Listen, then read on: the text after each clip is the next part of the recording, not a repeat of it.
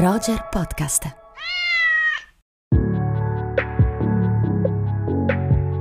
Chi inizia? Io no. Ciao a tutti, bentrovati. Buongiorno, come state? Bene, bene. Non c'è male, non c'è male. Tu stai bene? Tutto benissimo, sì, sì, sì, sì. sì. Sono tornato Sì. con il mio banano. Sono Esatto, sei nel tuo ambiente confortevole. con Esatto, tuo- comfort zone. Bene ragazzi, oggi abbiamo una puntata super mainstream. Due serie attesissime e un grande ritorno in sala e forse possiamo anticipare qualcosa anche se non siamo riusciti a vederlo sul grande ritorno dei dinosauri anche eh, questo weekend in sala. Ottimo. Che puntata. Che puntata, che puntata, tutto in 10 minuti. Da che cosa cominciamo? Ragazzi, questa indecisione Ma sai cosa? Che è presto, è presto. Noi ci ostiniamo a registrare presto la mattina. è vero, è vero, perché i nostri eh, ascoltatori e le nostre ascoltatrici ci ascoltano venerdì pomeriggio, ma noi stiamo registrando alle 6 del mattino.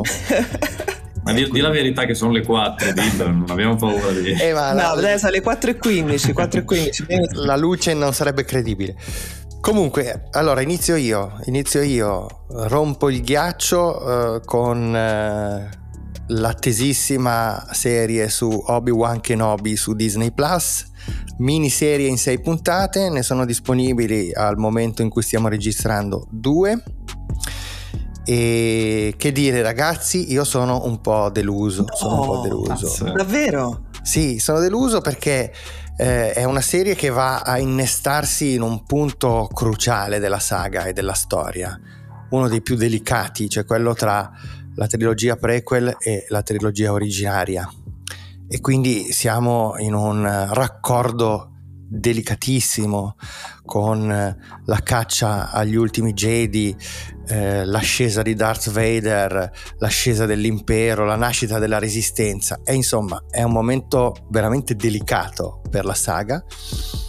Eppure eh, la- l'impressione, vedendo le prime due puntate, è di una piattezza sconcertante, come se ci fosse eh, il timore di andare a, a toccare questi aspetti così delicati di quella mitologia e effettivamente gli unici, e momen- gli unici momenti di vaga emozione sono quelli, a mio modo di vedere, in cui si vive di nostalgia, ecco, si rincontrano eh, volti familiari di quell'immaginario così caro, eh, il senatore Organa su tutti, eh, oltre ovviamente a, mm, a Ewan McGregor nei panni di, di Obi-Wan, qualche flashback che ci riporta a episodio 3, però eh, almeno nelle prime due puntate la serie non decolla veramente mai ed è, ed è un peccato ed è un peccato.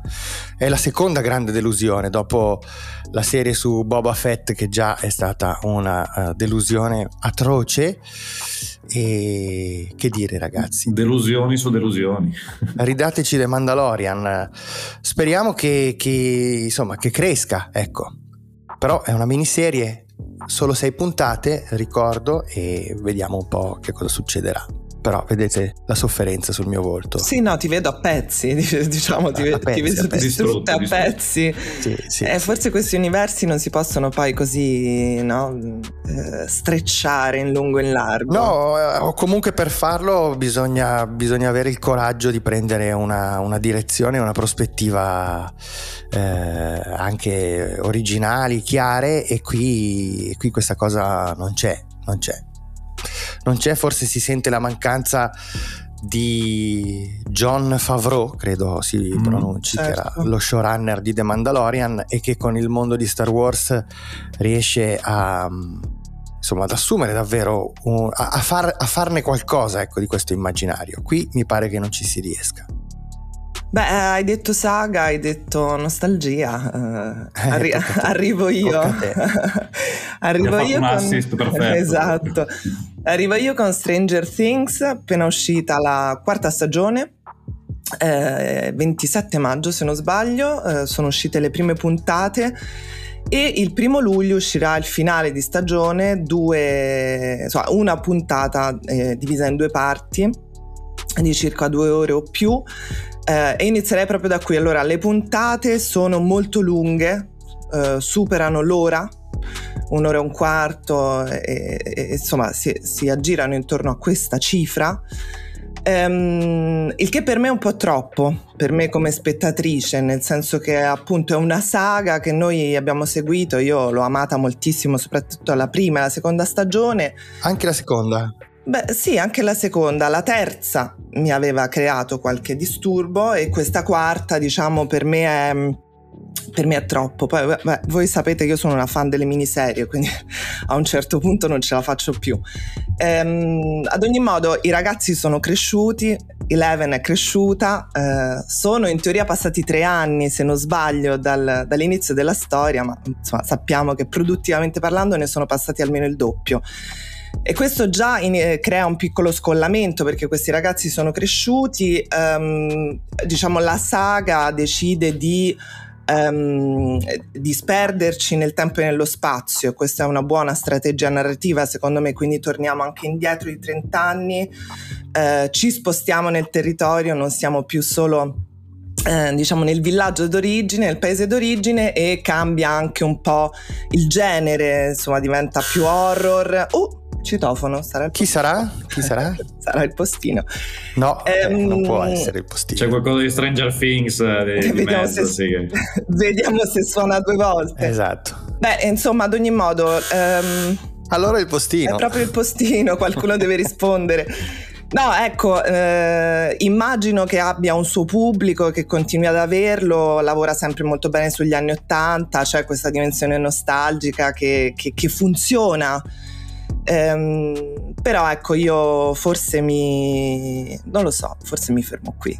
Va bene. E senti, visto che oggi siamo in clima nostalgia, eh, anche Andrea siamo, siamo tutti ci riverserà la sua nostalgia. Sì, sì, sì, sono molto, molto malinconici. Nostalgici un po' tristi oggi, siamo un po' tristi. Un po' malinconici, sì. Eh, eh, c'è questa disperazione per la serie di Obi-Wan Kenobi, so, Stranger Things nostalgico, adesso arrivo io proprio con la botta finale perché torna in sala dopo il ponte, diciamo dopo questo weekend, per qualche giorno, ma poi magari rimarrà anche di più, insomma speriamo in una bella distribuzione, lo chiamavano Trinità. oh, Grande, ma questa è una, bella, questa è una cosa che ci rallegra però. Esatto, esatto, questa è una, è una malinconia sana e positiva e, e gioiosa, uno dei, anzi forse diciamo il film più bello della coppia Terence Hill Bud Spencer possiamo anche lanciarla così sentircela e torna in sala penso che possa essere una bella occasione un po' di fanservice sicuramente per eh, chi l'ha amato come noi in televisione chi magari altri hanno visto al cinema quando è uscito all'inizio degli anni 70, però può essere anche una bella occasione per le nuove generazioni. Adesso c'è molto questa tendenza, mi sembra, nei film di queste settimane di cercare di allargare un po' i target. Il nuovo Top Gun, che è veramente un film molto sia per chi ha seguito il film degli anni Ottanta per chi l'ha amato, ma anche per le nuove generazioni per vedere comunque uno spettacolo molto contemporaneo. Jurassic World non l'abbiamo ancora visto, magari poi ne parliamo di più settimana prossima, ma sembra molto una crasi tra il vecchio e il nuovo e anche Trinità speriamo che lo vadano a vedere i ragazzi che ancora non lo certo. conoscono, che gli venga voglia. Ecco.